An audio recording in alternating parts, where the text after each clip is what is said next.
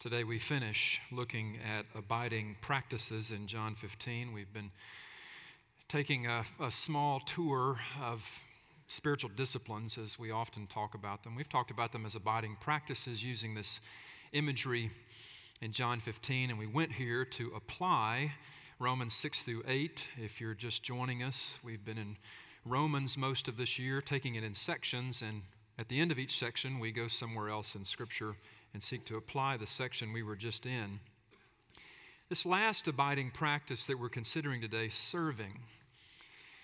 If you think of a growing vineyard, think of the vine and the branches, this, this dominant imagery that's used here in John 15. Uh, you think of it um, as healthy, growing branches and the vine. What, what's happening as they're growing? They're, they're lengthening, they're thickening, they're lengthening and thickening some more as they grow. And what happens in all that lengthening and thickening is that the, the reach of the vine extends, the, the vineyard grows out. I want to plant that image in our minds uh, connected to serving as an abiding practice. There's a lot of ways we can talk about serving, uh, all kinds of ways, really. Serving is, is pretty broad as a topic, but we're looking at abiding practices, being cultiv- the practices we engage for cultivating obedience from the heart. That's really this series has been about trying to put into application what Paul talks about in Romans 6:17, that, that obedience from the heart, the obedience of love. When we talked about prayer the last couple of weeks, uh, abiding practice of prayer is wanting God for God, not just the things that, that He gives to us. When we talk about serving, of all the things we can say about it, the image I want to give to us this morning is that we're really talking about extending the reach of the vine.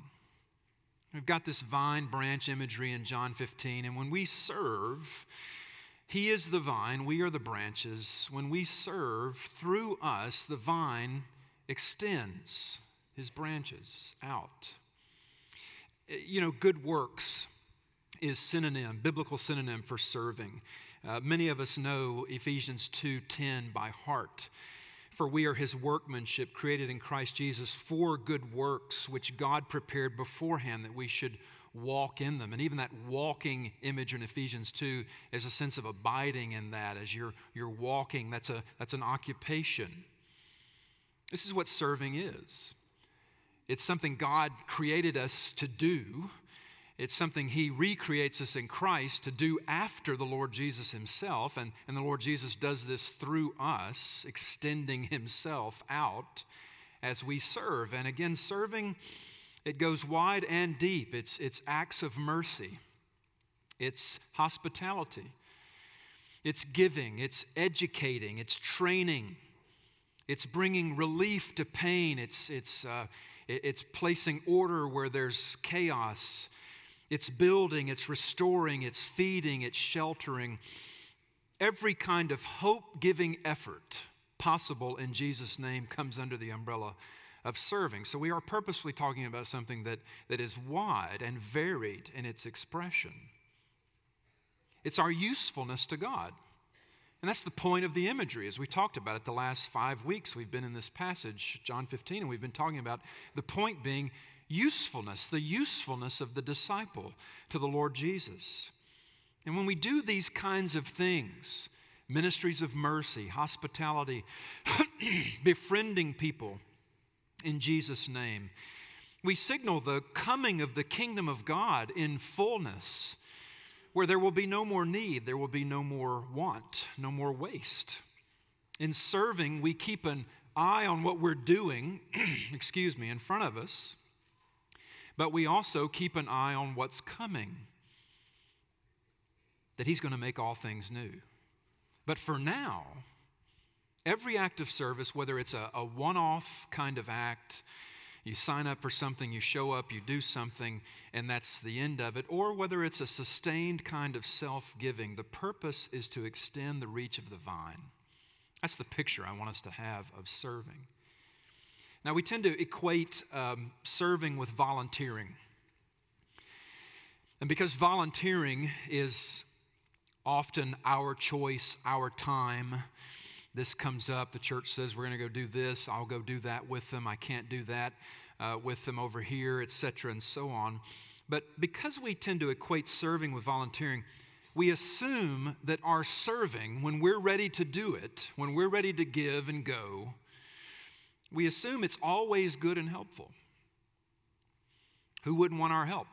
Who wouldn't want our good works? Who wouldn't want us to serve them?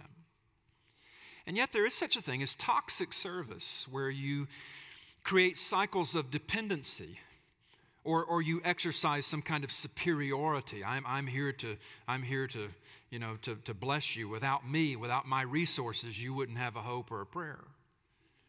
There's such a thing as busy work where I do something that needs to be done, and it's appreciated that I'm doing it, but, but I'm actually avoiding people as I'm serving them. That's, that's a possibility that, that I avoid being known by the people that I'm that I'm serving. I, I just want to be an instrument. There's really nothing incarnational about the service.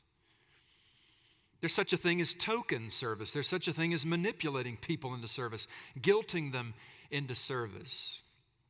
It's a good place to mention. Uh, we have an elective coming up in January that we've offered before here in our church called Seeking Shalom. And that particular elective is aimed at it's designed to avoid all of those things that I just mentioned.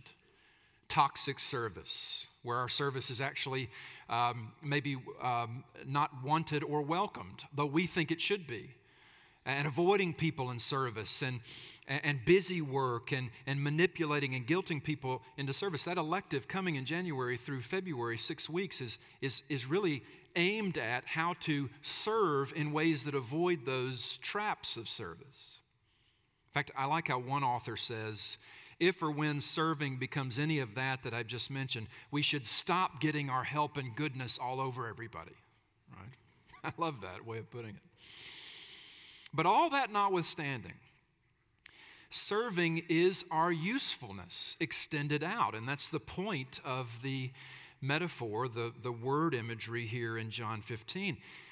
In other words, when we serve, we do want people to see in us the effect of the gospel believed. And the effect of the gospel believed is that it motivates us to be self giving, not just self giving, but self giving in the interests of the one who gave for us, the Lord Jesus Himself. We want His will and way to be valued. I mean, it's, it's, it's, you don't have to be a Christian to do good works. We all know that.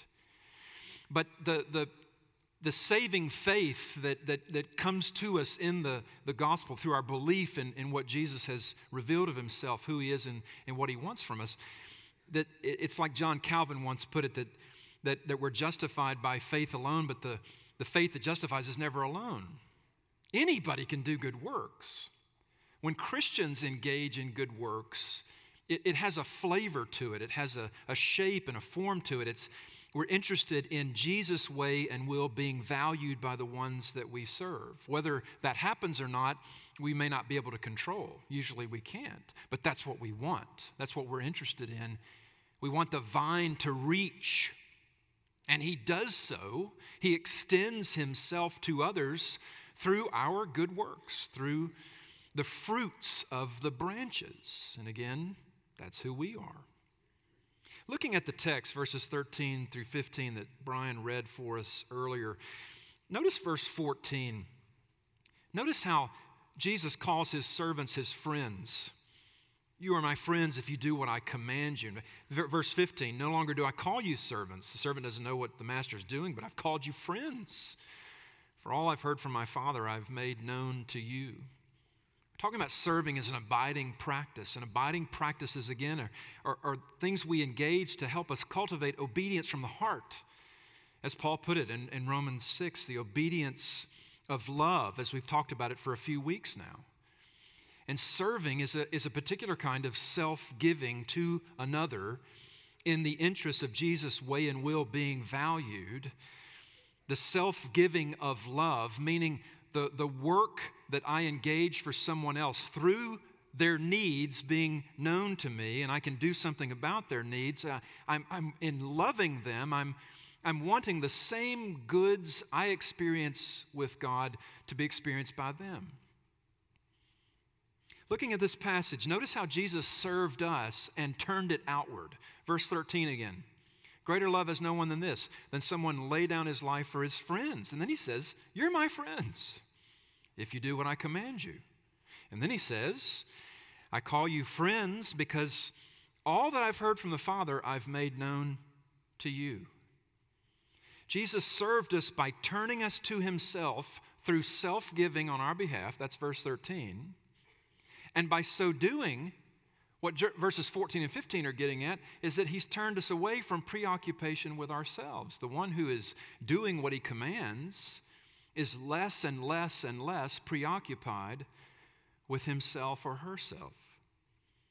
Central to every command, he says in verse 14, if you do what I command. What is central to every command of Jesus? Love God and love your neighbor as you love yourself. We know this, we hear it often. But in practice, as an abiding practice, serving, when we give ourselves to it, it's designed to make us less preoccupied with ourselves. And I want to stress this because what we get in verse 13 is the ultimate expression of self giving. Greater love has no man than this. He laid down his life for his friends. We read that and we think, well, that's intimidating. That's overwhelming. If I ever faced that myself, I mean, lay down my life, even for my friends, that's a, that's a huge thing to contemplate. And most of us never do. But becoming less preoccupied with ourselves, that's not as intimidating, that's not as overwhelming. In fact, becoming less preoccupied with ourselves is something a lot of us welcome. But no, most of us never face laying down our life. To us, this is not so high for Jesus because he, he did that, and we know that he did. But for us, it does seem kind of a really high thing. And so we look at verse 13 and we say, is, is this the service he's looking for from us? Is this what he wants us to, to lay down our lives for someone? Or, or when you look at verses 14 and 15, you, you say, well, well I, I see service that demonstrates I'm becoming less preoccupied with myself. Maybe, maybe only that's what he wants. I was reading a, a book where the author makes the case. He puts it this way He says, The beauty and the tragedy. So you've got this, this uh, paradox. The beauty and the tragedy of the modern world is that it eliminates the way we live today in Western cultures, is we've eliminated most situations that would require us to demonstrate self sacrificial commitment to the greater good. In other words, he's saying most of us live our entire lives never needing to risk ourselves for anything. And he says the beauty in this is, is there's far more, it means there's far more safety. Safety mechanisms, safety protocols. Uh, there more, more of that is in place today than there was a century ago. And that's good. We live longer, better, safer. And so most of us won't face actually laying down our life for anyone for, for any reason. And we only really hear about this kind of thing in, in the church when we're in passages like this one, or, or uh, we hear about martyrs, or, or, or in the military, we hear about laying down our lives. He says the beauty of the world, modern world, is that, is that we don't face this, but this is simultaneously the tragedy because it says what happens when we never face the possibility of ultimate self giving, we become more preoccupied with ourselves. And he says, for generations, when, when life was more difficult and people faced the reality that they might, they might have to give themselves up for those they were loving and providing for, he says, uh, it made them less preoccupied with themselves. You know, just thinking this out a little bit, uh, you know, we're all familiar with thanking military personnel for their service. I do this, you do this. You see a soldier out somewhere and and you thank him for his service. Maybe even buy his, uh, his lunch for him in a restaurant. I've done this, you've done this. That we feel almost compelled to do that. It's become a, it's, it's become a, ref, a reflexive thing for, for a lot of us. Or, or we stand at the game You know, there's always that moment in the game now where you applaud the service member standing in the end zone or courtside and they're being recognized for their service. And, and it's a chance for us all to stand up and say, Thank you. Thank you for what you're, you're doing. Or, or military personnel board a plane before uh, the rest of us. And, and nobody complains uh, about that. All this is good. And yet, those ways of saying thank you actually highlight this gap this recognized, in some cases, a chasm between servicemen and women on one side and the rest of us, that they're the ones who are risking being in harm's way. We think, well, that's, that's for them. They've put themselves in that position. It's not for us. Or we put this in a missions context. It doesn't happen often anymore in the modern world, but we've all been reminded that ultimate self giving can be the experience of missions. We've been reminded just this week. That young man killed trying to reach the tribe on a remote island off of India, John Chau, his name. Ultimate self giving. John Chau trained and prepared himself to take the gospel to an unreached people group and was killed by them as he tried to make contact for the very first time. Extending the reach of the vine to those people to whom no one had, had ever gone he was the first. It cost him his life. Most of us won't ever even sniff that in, in our serving. Our, servant, our, our serving just doesn't require harm's way of us in any real shape, form, or fashion. And I don't say that at all to shame us. This is, there's, there's no shame here. It's just it's stating a matter of fact. I say all this rather to take us to here, to this point, this takeaway that serving as an abiding practice does mean that we get less preoccupied with ourselves. What I do for another that makes me less preoccupied with myself. What would that be for you? What is that for me? Are there acts of service you render that makes you less preoccupied with yourself and you know it? You give time to that person, to that opportunity. And, you, and, that, and there's times that time pinches on what you would, you would otherwise do. What do I do for another that makes me less preoccupied with myself? The, the pruning that we've seen in this passage, where Jesus talks about how he prunes us, that we be more fruitful. When Jesus prunes us, what he prunes off often are those things that make us more preoccupied with ourselves. And keep in mind as we think about self giving, when we look at Jesus' biography in the Gospels, how he served, he did not serve tirelessly. There were times serving wore him out. There were times he rested from serving and stopped serving. Uh, there were times that he bypassed people who needed him. There were many in this crowd who needed the touch of Jesus, and only a few received it. There were times that serving absolutely frustrated him. More than once, the Gospels record Jesus sighing deeply as the, just the sheer weight and volume of human need always pressing around him. Now, the, the last thing you need is a guilt trip from a preacher about more service. In Jesus, we get actually more, I, I want to say we get more of a, a serving compass than a serving pattern because a compass is about, is about finding a direction. And the direction that Jesus is going is a self giving direction, but it's the self giving of love. It's self giving from love. It's interested in greater goods. More specifically, the direction Jesus goes, we see it in this passage, is befriending through self giving. Look at it. Jesus casts serving in a relational mold here, doesn't he? You are my friends if you do what I command you. You are my friends, no longer my servants, because I've made known to you all that the Father has made known to me. He casts serving in a relational mode. He puts it in terms of the generosity of friendship. The generosity of friendship means a number of things, but in a serving context, if you're talking about your friend, your friend is someone you don't hold their needs against. You don't hold their needs over them or against them.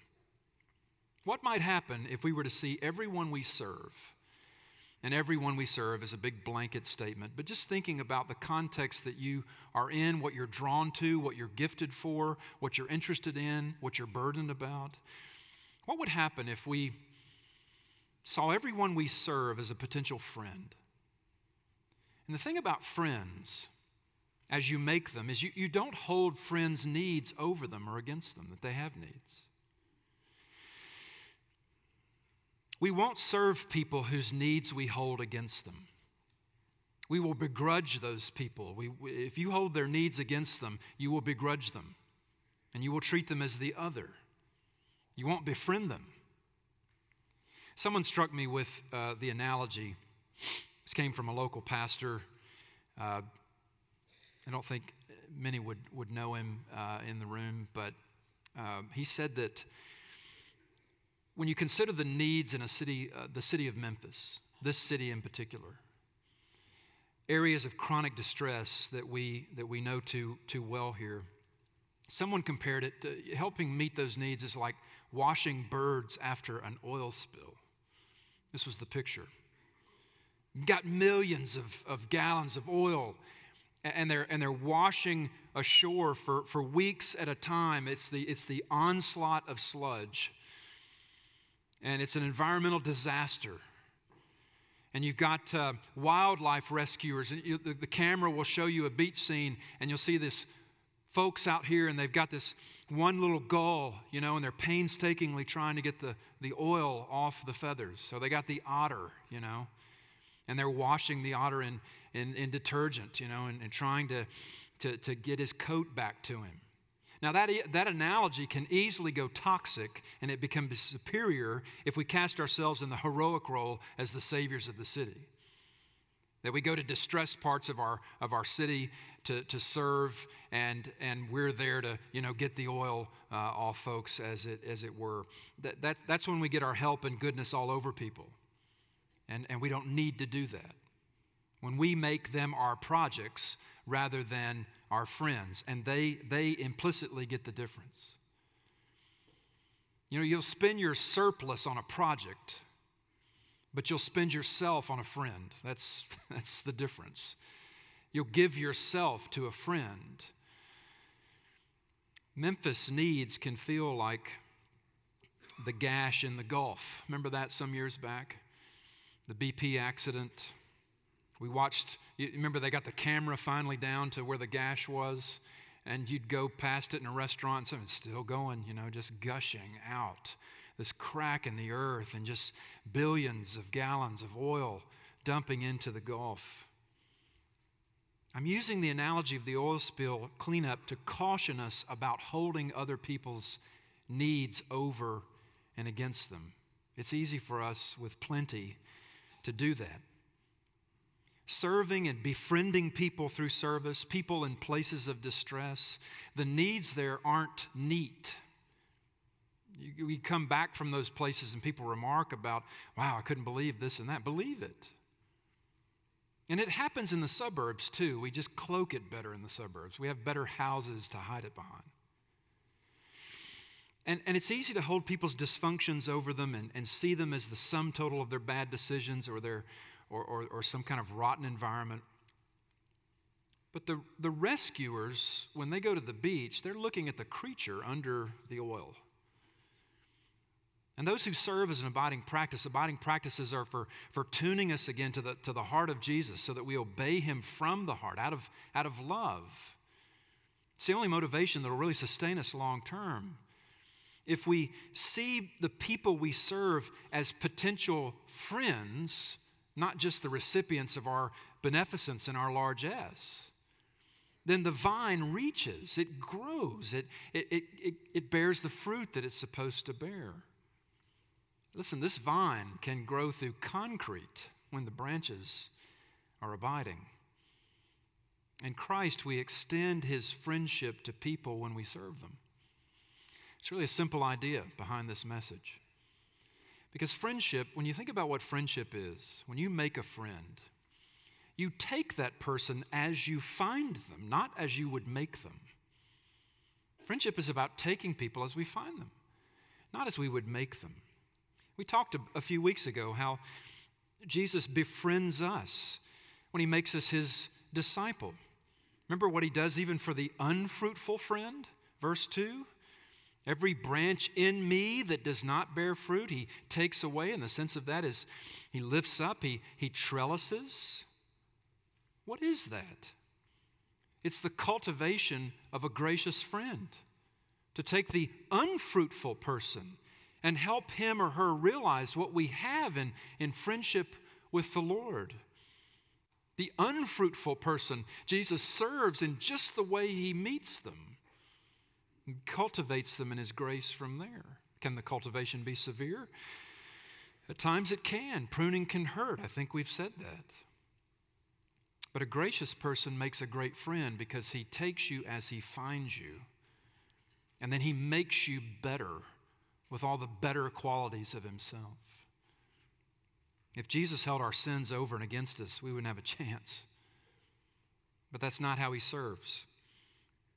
The way of Jesus is generous on just this very point that he doesn't hold our sins against us. He takes us as he finds us, and he finds us as his enemies.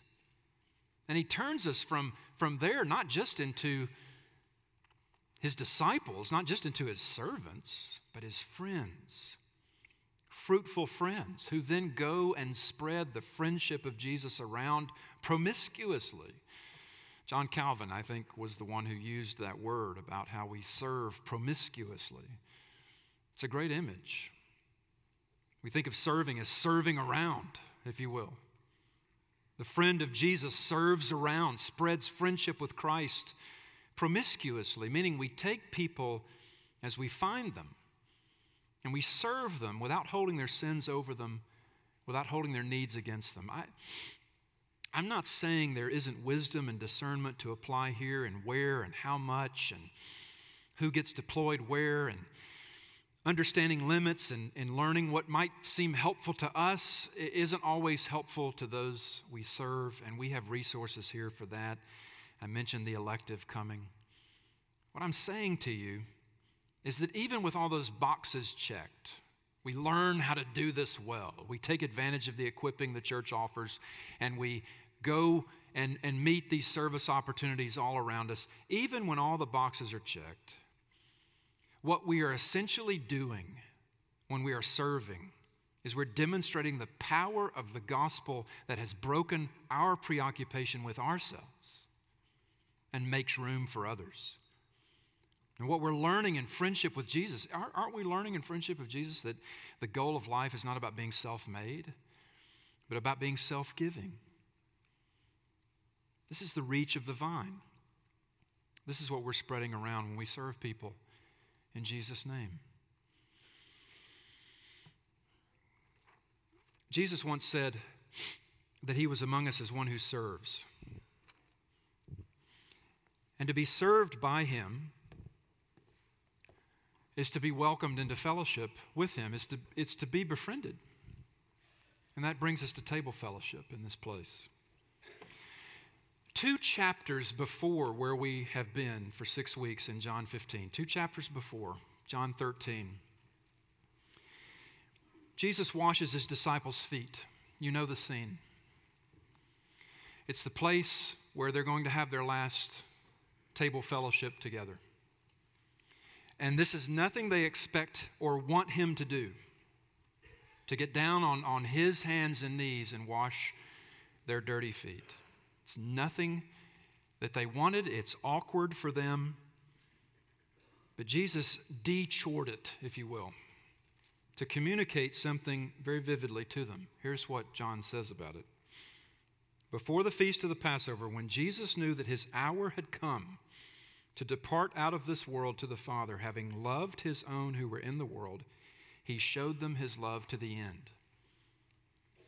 And the and the, the first act in that unfolding drama at the end was he washes their feet. That's how he says to them, You're my friends, and I love you, through washing their feet. And then we get over to John 15, verse 13.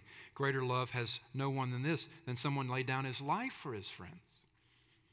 He moved from foot washing to being washed in the blood, as we talk about. The, the, the, the next act in the drama. And the scriptures go on to say that as often as we eat this bread and drink this cup, we proclaim the Lord's death until he comes, which is a, a both and act of service. The Lord's death serves us for, for life, the Lord's death is to redeem us. And his return is to renew us because he says he's going to make all things new. And so everything that is presently longing for him in this world, the groaning we talked about earlier in Romans 8. When we look at the work of Jesus, our whole person, not just parts of ourselves, but us wholesale, get brought in on what God is doing in Christ. His ultimate act of self giving service is what secures our place at His table, not just as disciples and not just as servants, but as friends. He befriended us in forgiving us. And He makes us clean, all of us, in serving us. He made us His branches off His vine. And as the branches lengthen and thicken and lengthen and thicken, they show a vibrant connectivity to Him. When we come together and we take communion, we're proclaiming His death and the cleansing power of that, that all that is against us before God is forgiven. We're not just acknowledging that, we're ingesting that. We're eating and drinking. It's a little wafer, it's gluten free to boot, so it's kind of spongy and it's a little swig of juice.